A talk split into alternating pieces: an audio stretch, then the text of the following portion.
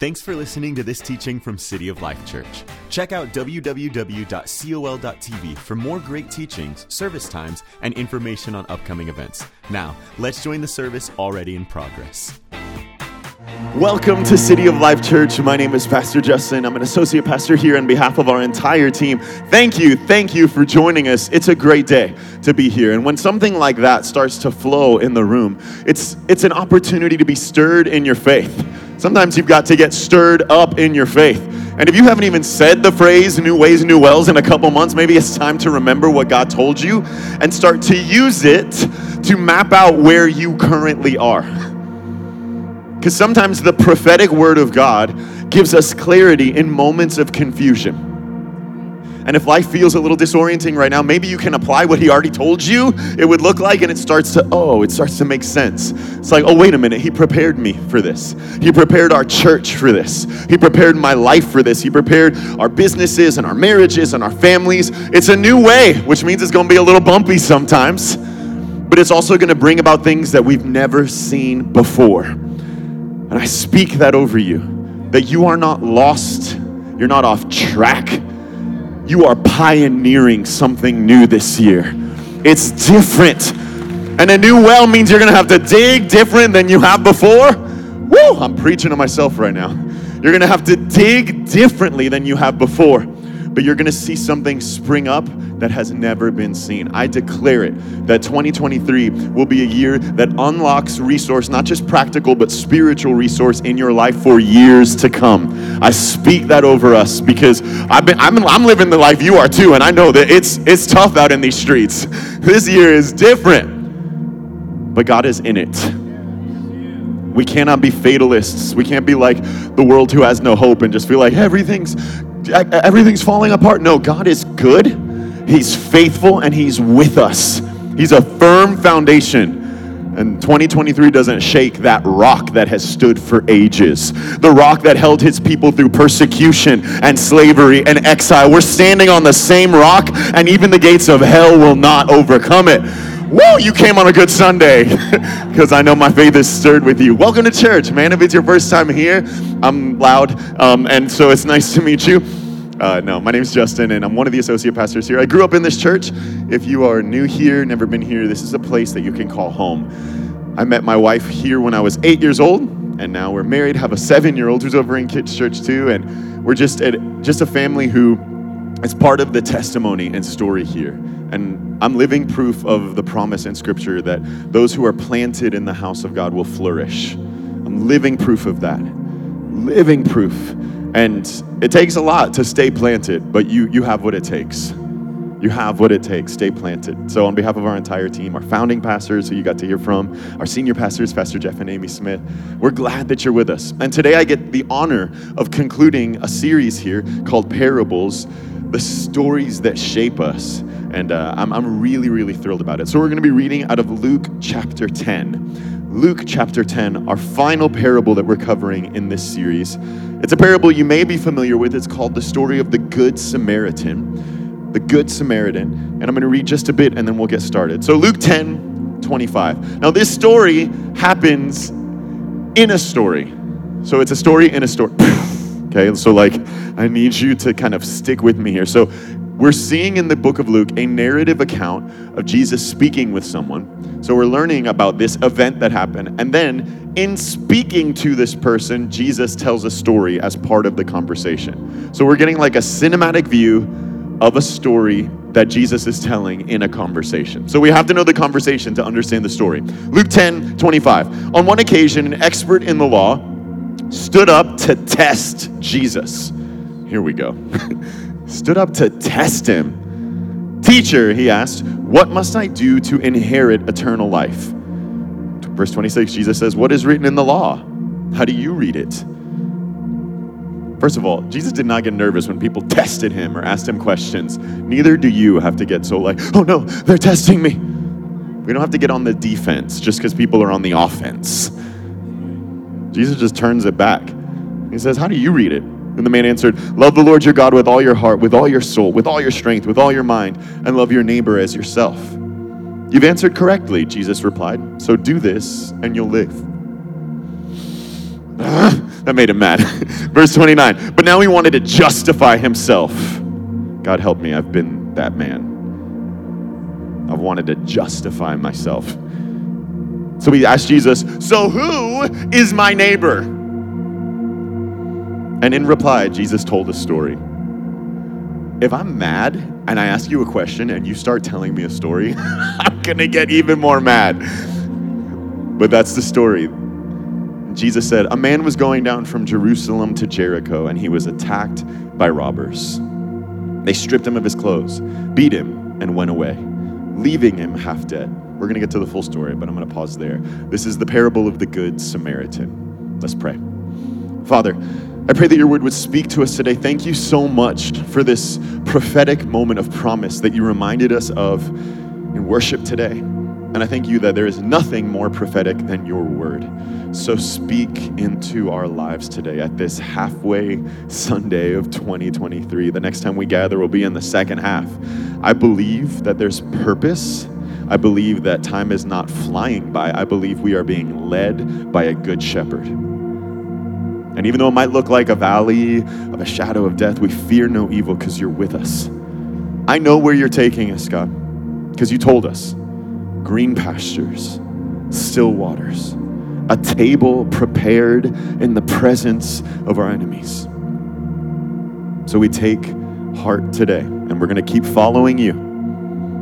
Forgive us for questioning whether or not you're even aware of what's happening. You're so involved, you're so close. And today we resensitize ourselves to that. Let this story minister to us, let it challenge us, and allow me to deliver it with honor. In Jesus' name, amen. Amen. So, this whole parable exists because of a question. Uh, basically, a lawyer asks Jesus, Who is my neighbor? Who is my neighbor? Define it for me, Jesus. Tell me. It sounds like a lawyer question, right? Like this man is standing up testing Jesus. And we have to know a bit about the world in which Jesus told this story. Because I think at first glance you can maybe grasp some of the concepts, but there's a lot missed by living in a completely different time and a completely different culture. So Jesus was telling this parable to a Jewish audience. He was surrounded by Jews. They understood a lot of the nuances that he was explaining. So let's start with verse 30. It says, A man was going down from Jerusalem to Jericho when he was attacked by robbers. All right, just geographically, Jerusalem is high up and Jericho is down low. So when it says he was going down from Jerusalem to Jericho, it means he was literally coming down the mountain when he come like come okay, that was bad. I'm sorry. he was coming down the mountain. Okay? I've been on this road. Granted, I was in a bus, but when we were we were going up from Jericho to Jerusalem, and our bus was like this. Okay, I need you to understand. I was like, we're not gonna make it. The engine was like, I was like, we're not getting up there.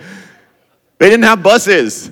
This guy was literally having to like hike down this mountain from Jerusalem down to Jericho. Israel is crazy as far as terrain. I can remember when, when I lived there, in one day I saw snow and 110 degree heat. Just because I went from one part of, of Israel to another, because of the altitude difference unthinkable. Like crazy stuff. The lowest place on earth is there at the Dead Sea, and then there's mountains. Like it's it's unthinkable how steep and how drastic some of these changes are. So this guy is coming down from Jerusalem to Jericho, and this is a treacherous road. It's a treacherous journey.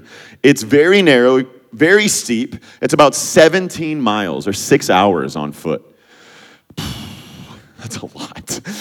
That's quite a lot. Six hours on foot. And it was known as the Way of Blood because at this time it was infamous for robbers who would hide behind crevices and rocks and jump out and attack people because people are tired. They've got a lot of stuff with them. And it's like it's a prime opportunity to take advantage of travelers. That's the kind of road that Jesus is referring to.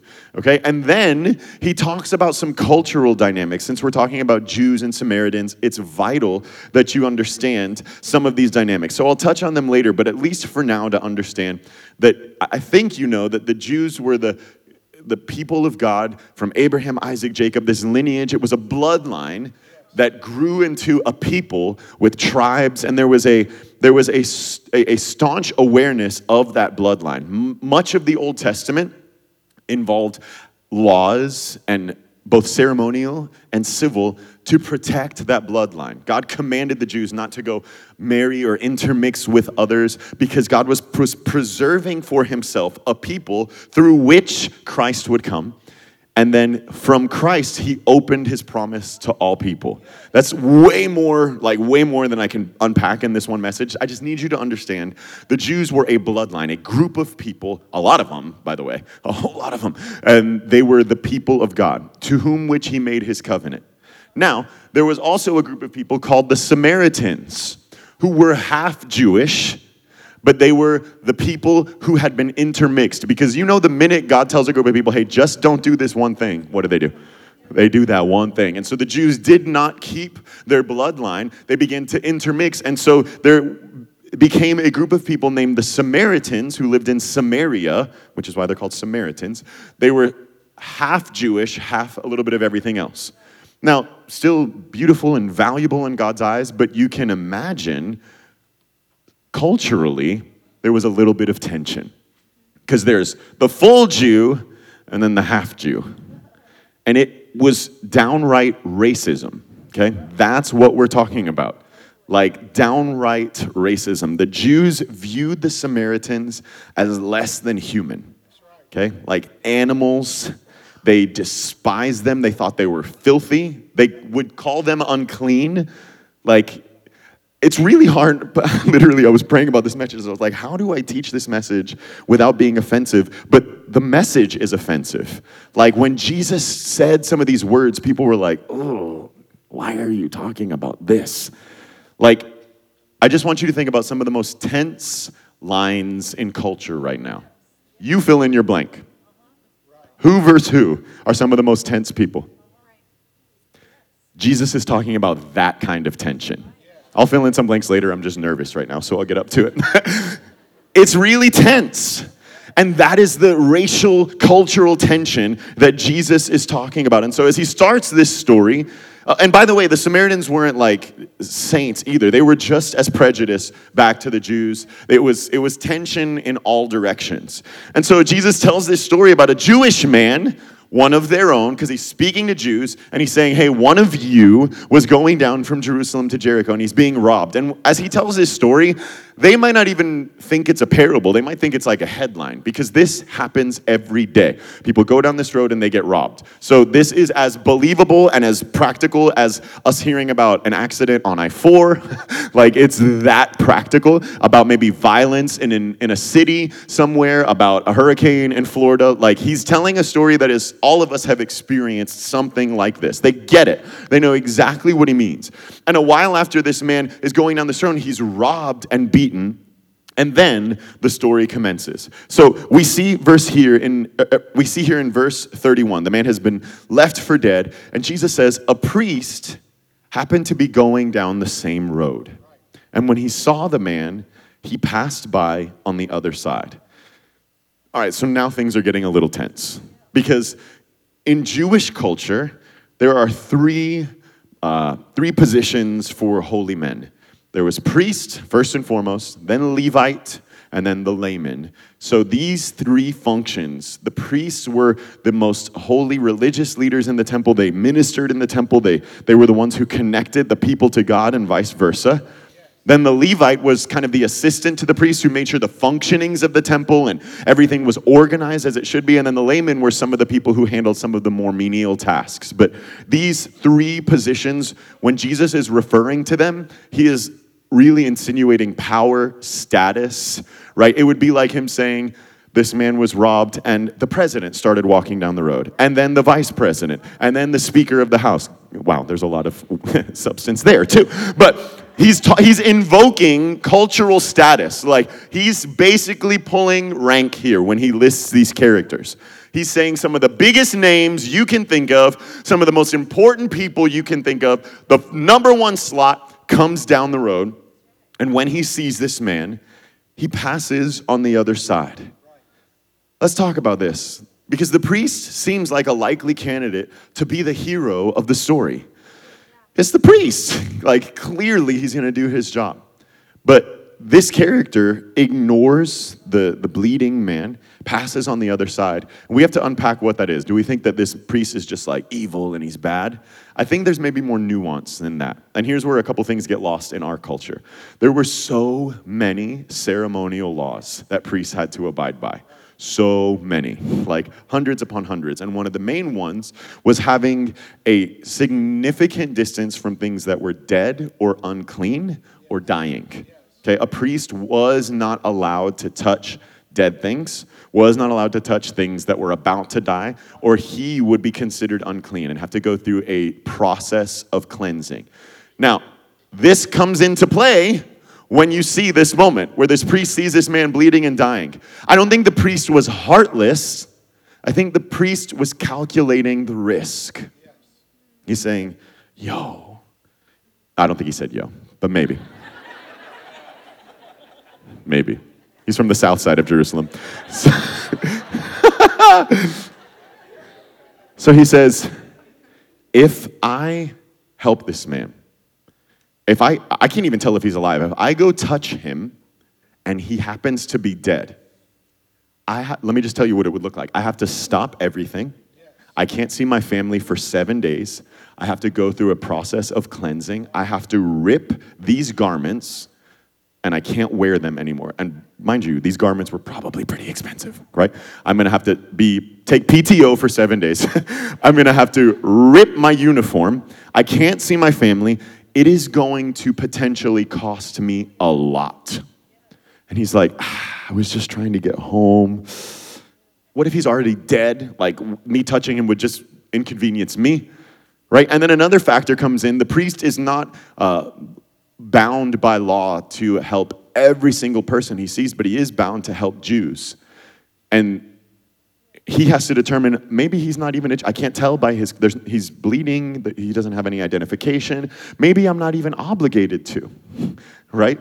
Like if it was clearly a jew i'd clearly have to help but i don't know. Maybe it's not on me. And i think he does this calculated analysis that we all do. He says oh man this looks like a lot of work this looks like it'll take more than 30 minutes this looks like it's more than just handing what's in my wallet. This looks like a project. And I don't know if I have bandwidth for a project. And I think that this priest makes a very human, albeit sinful decision, but he just says, I, I can't. I don't have the capacity. I don't have the bandwidth. I can't risk that. So he passes on the other side. It would be a total disruption to his life and his plans to help. So then, after this, a Levite comes along. A Levite was basically the lower level or the assistant to the priest. Surely, Jesus' audience would think the Levite's gonna help. These guys, they work so hard. That's literally their job description is to get stuff done. He's a man of God. He serves on the dream team. He, he, he's certainly gonna see a person in need. Yet, Jesus says that the Levite also passes him by. Verse 32 So too, a Levite, when he came to the place and saw him, passed by on the other side. So we see the same thing again. Jesus says the Levite passes him as well. Let's think about maybe what ran through this guy's mind. Because he's maybe not as ceremonially bound as the priest is, but he knew the priest went in front of him because he probably arranged the schedule. The Levite probably organized all of this.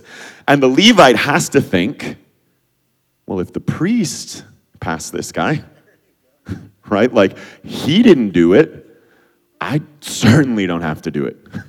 right? Like, if it was okay for someone else to pass by, I can pass by. It's not like I'm causing the problem.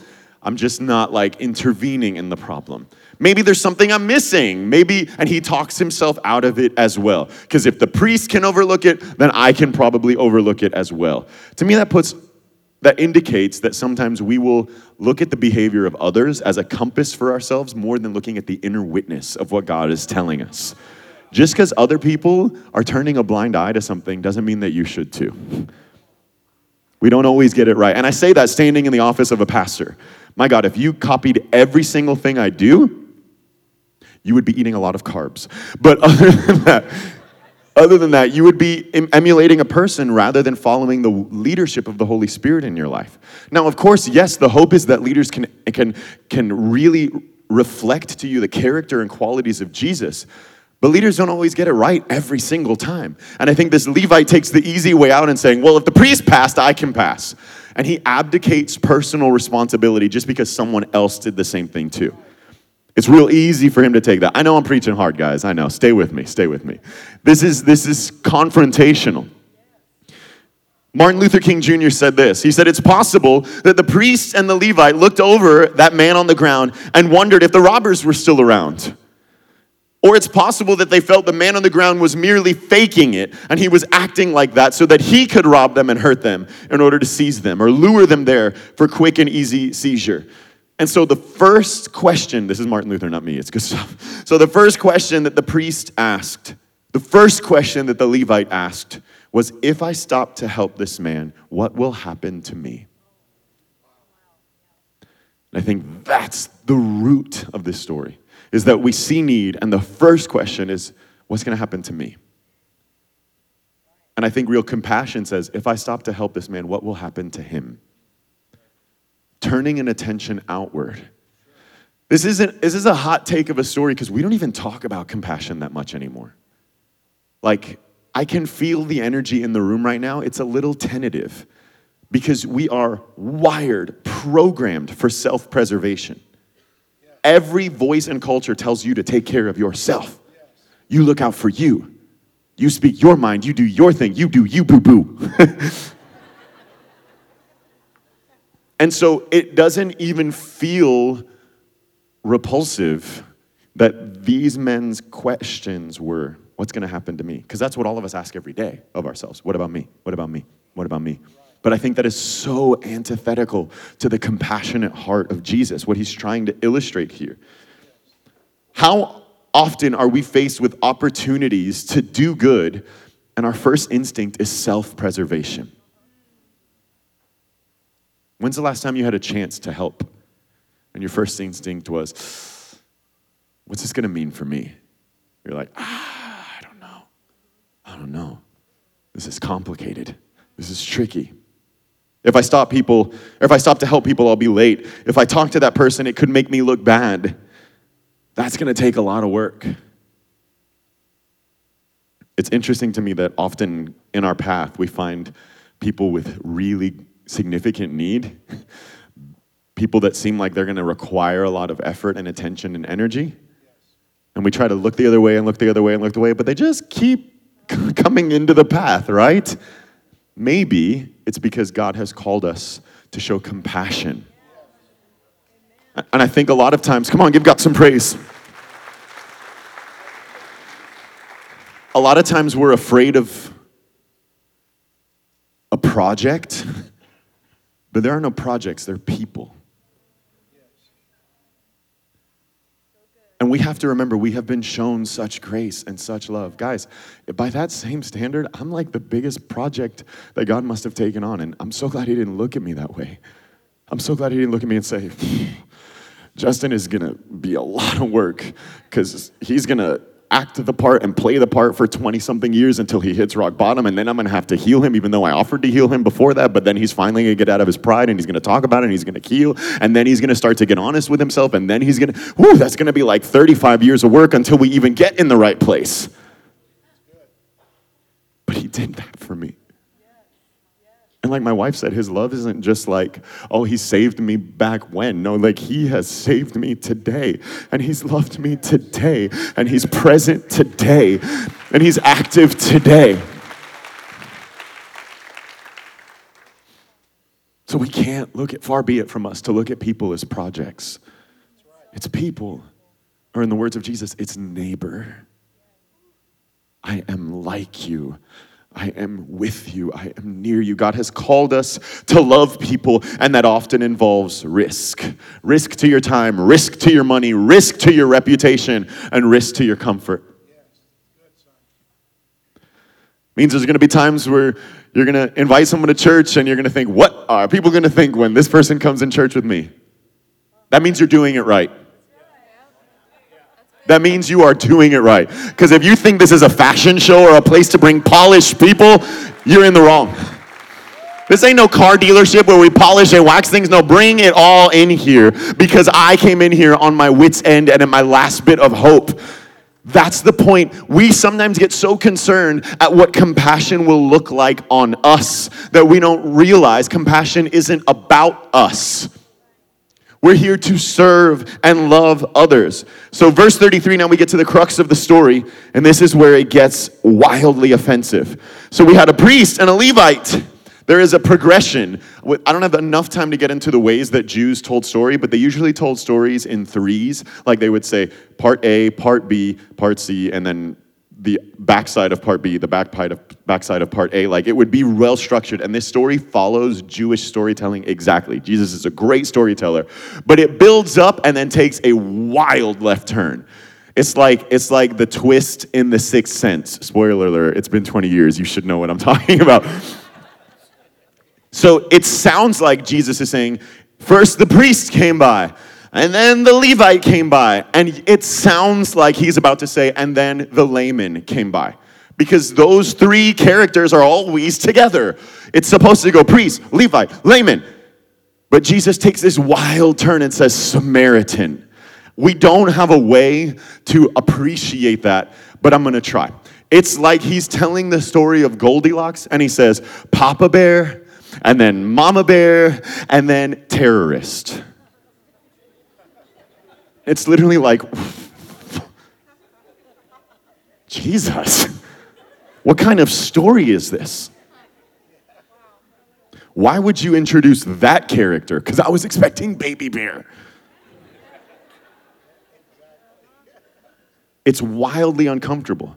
It's like him telling a story of the Wild West. And there was a cowboy, and he was laying on the street, and he had arrows in his back, and an Indian came and picked him up and brought him into the saloon. Can you feel the tension there? Of an Indian walking in a saloon with a body with arrows in it, surrounded by other cowboys. That's like the tension. Can I bring it in 2023? It's like a women's march and a misogynist standing up because he sees a woman who fell and it's like, why are we even talking about this? It's like a civil rights rally and a racist standing up. Jesus, pick somebody else. like, this is uncomfortable. It's like a convict being the hero in a story. Do you see the tension? See, we were laughing when I did the three bears. I did that one on purpose to soften you up. but this is the real feeling that his listeners must have had like, oh God, why a Samaritan? Why a racist? Why a criminal? Like, Jesus, this is gross. Why are you telling this story this way? I love the tension because that's what he's talking into. He says, A Samaritan came, and the lawyer's probably like, okay. And it says, As he traveled, he came to where the man was. And when he saw him, he took pity on him he went to him and bandaged his wounds, poured on oil and wine, and then put the man on his own donkey, brought him to an inn, and took care of him. And the next day he took out two denarii and he gave them to the innkeeper, and he said, Look after him, and when I return, I'll reimburse you for any extra expense that you have. This is so confusing because Jesus is taking one of the most vile characters in Jews' eyes and he's making him the hero in this story, using his own supplies to tend to his wounds. Now, here's that storytelling that I was kind of referring to in part A of the story. A priest who was supposed to do a job to serve this man did not do it. And now the Samaritan does it. He uses his supplies, which is what the priest should have done. The priest was probably not walking, he was probably riding, and he had a lot of stuff with him because that's what priests had. He could have used use the oil. You know that priest had oil. He's a priest. But he withheld his anointing. Woo! He withheld his anointing because he was afraid of what it would touch. Instead of realizing his anointing is meant to touch things, his oil is meant to touch certain things. His oil was meant to be poured out on people in need. He's a minister withholding ministry. Ooh, I could preach.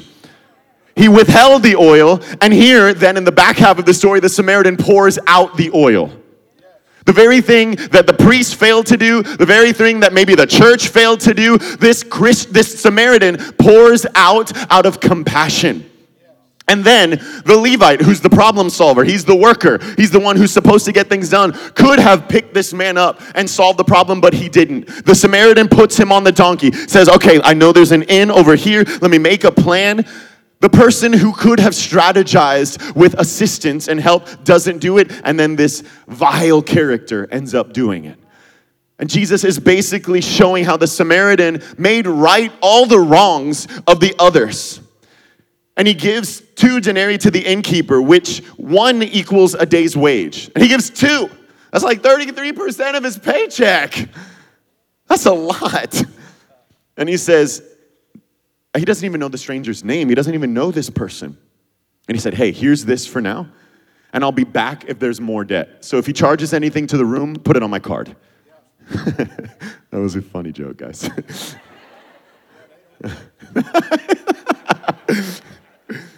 he says, Whatever other expense there is, I will pay it. I'll be back, and I'll pay whatever else he incurs.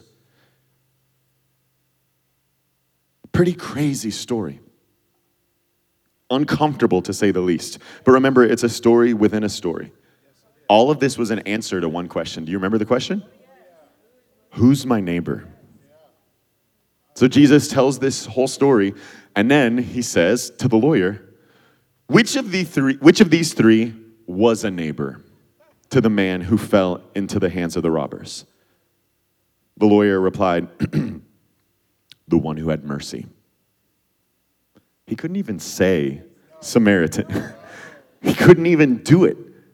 He could not admit. He said, The one who had mercy. And Jesus told him, Go and do likewise. Jesus never answered, Who is my neighbor?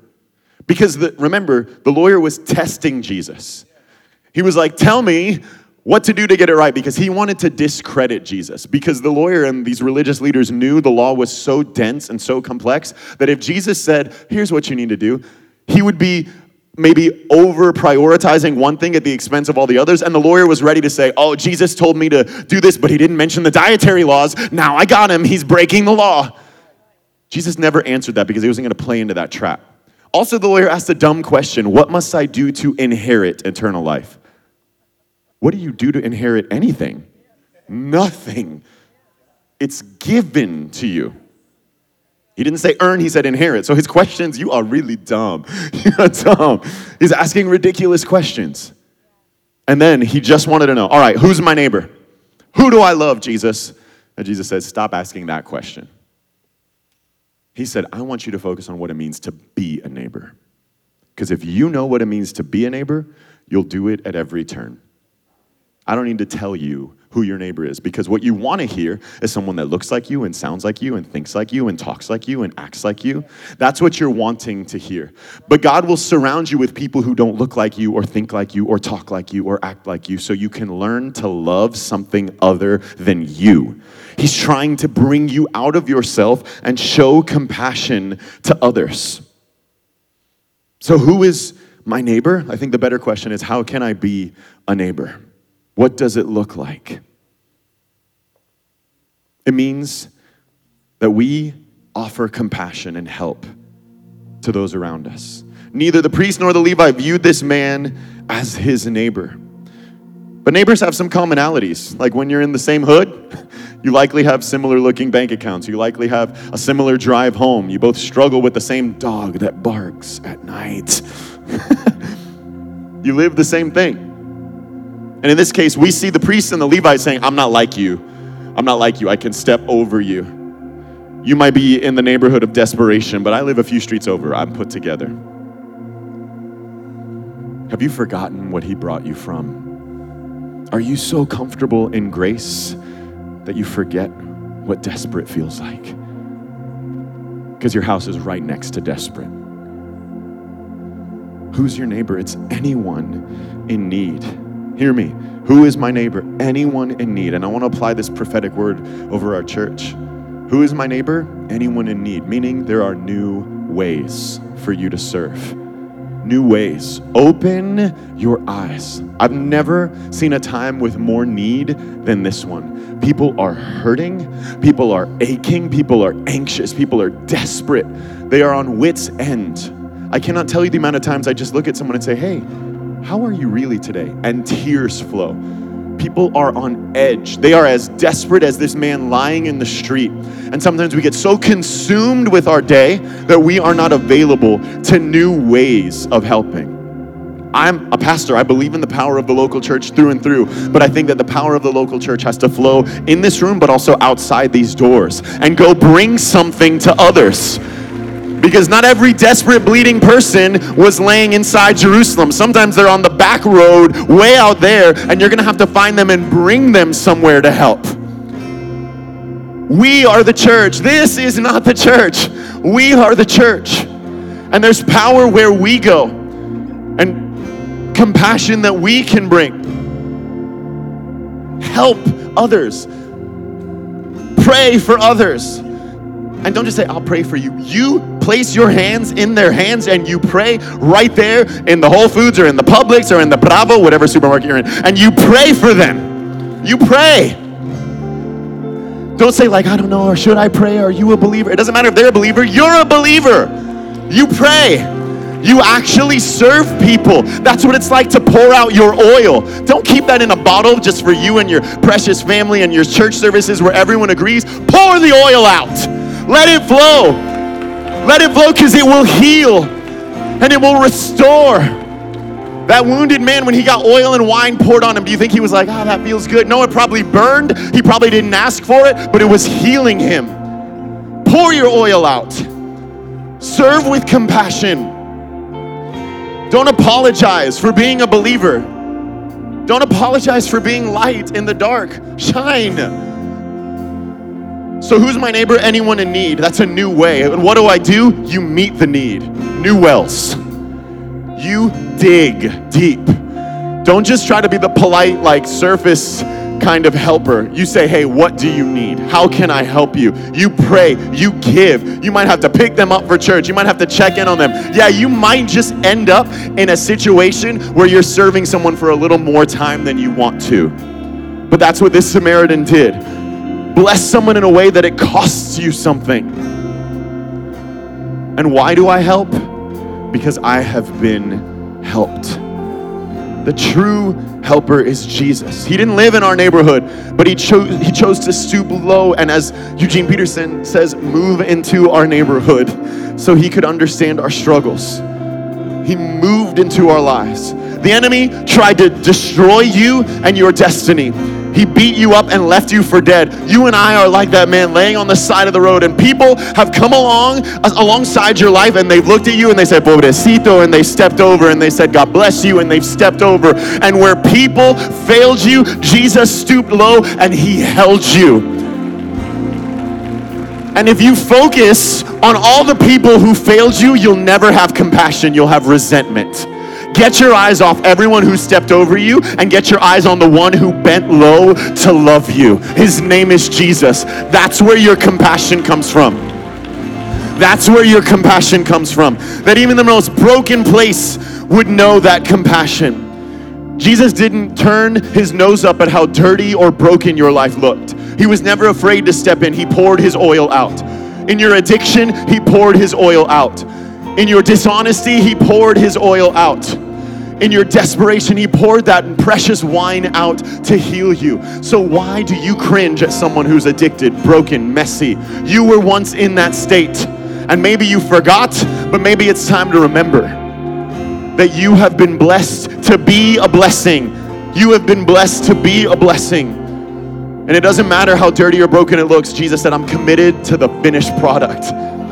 And even though I love this part of the story, the Good Samaritan had to leave the hotel for a while, he said, I'm gonna make sure he's okay now, and I'm coming back to finalize any payment. Jesus has made the same promise to you. He has given you life more abundantly, but He's also said, I'll come back and settle anything that needs to be settled. I'll bring justice in the earth. I'll redeem and vindicate my people. He's made down payment and He'll make good on His commitment. It's not a story about good deeds and random acts of kindness. This isn't just oh, pay it forward. This is represent Jesus in the earth. This is actually showing the character of Christ. If you think this is just pay it forward, you're missing it. It's represent Jesus in the earth, show his compassion because he is the good neighbor to us. So much so that John 14 says this Now I will go and prepare a place for you, and I'll come back and take you to be where I am. He became our neighbor here so that we could become his neighbor up there. We've got a place in a gated community. Come on, ready to go for us. He's made it possible. But there are others who belong there. Show compassion to those around you. Maybe you don't feel equipped. Maybe you don't feel like you know what to say or do. Just think of what Jesus did. Maybe you don't feel like I don't have anything to give. Yes, you do. Give grace because you have so much of that. I don't know what to give them. Give forgiveness because you've been given so much of that. Show mercy. I was speaking to someone this week and they said, I've known this person for years and they said, I've never thanked you for the fact that you don't show judgment. And I was like, that's not me is not just like Justin being nice. Like, I am withholding judgment because that's what Jesus did for me. And I want you to know that mercy doesn't come from me, mercy comes from Him. Give that. Open your eyes. Practically, what does this mean? I don't want to overlook the actual definition of neighbor. Your literal neighbors, the people around you. I know those are the people you can be most annoyed at. True? I remember one time I was on a run in my neighborhood and I was like just trying to be grateful. We had just moved and I was like, God, thank you for our home. Thank you for my family. Thank you for setting us here. I'm grateful. And he said, Do you think you're here for your enjoyment or do you think you're here on assignment? And I had to stop my run. I was like, Hold on. Hold on. And I literally remember like coming up and it was like new eyes. I saw faces differently. I realized that these neighbors weren't just people that I happen to live next to. It's mission that I'm on. And having people in our home and getting to know the lives of those around us. I can say I've seen six neighbors come to Jesus since that day, and I'm working on more. but I've just thought of this. What if every Christian just just focused on their street? Just your street. I think every street would be covered. Because God has you somewhere that He doesn't have me. What if you just went and talked to the people next to you? Because if you can't open your eyes for the people who literally live next to you, I have a feeling you can't open your eyes almost anywhere. Start there. Start right there. I'm giving you a practical assignment of how to be compassionate. And you're like, no, but that's uncomfortable because, you know, I get annoyed at their dog or I made a weird face at them or I've never waved at them. Maybe that's time to, it's time to change that. Maybe it's time for you to actually be the light and inconvenience yourself. And I can hear it. It's like if I say hi to him now, now every time I come home, I'm going to have to say hi to him. Yeah, you might. You might. But Jesus did it for you. He greets you new every morning with new mercy every morning. Anything that you would do for someone else, Jesus has already done tenfold for you. So you can do it, believer. You can do it. And today, if you feel like you're on the outside looking in, I want to pray for you. If you're here and you say, Pastor Justin, I need that kind of mercy and compassion. I feel like that person on the road and I don't know Jesus. I'm going to ask you to bow your heads and close your eyes for just a moment. If you're here and you say, I need Jesus, I want to pray for you. So if that's you, whether you're watching online or here in the room, if you're here in the room, I want you to just lift your hand so I can know who I'm praying for. If you're watching online, just type, I need Jesus. Yes, thank you, thank you. That you want to be forgiven, that you want to follow him, yeah, thank you so much. He is stooping low and holding you right now. Repeat this prayer with me. Everyone in the room, say, Jesus, come into my life. Forgive me of my sin. I want to live for you from this day forward. From now on, it's Jesus first and Jesus always. Be my Lord and my King. In your name, amen. Oh, come on, can we celebrate with these who have lifted their hands? This concludes the teaching. If you'd like to support what God is doing here at City of Life, click on the Give button at www.col.tv or text a dollar amount to the number 855 997 6900. We hope you'll join us again.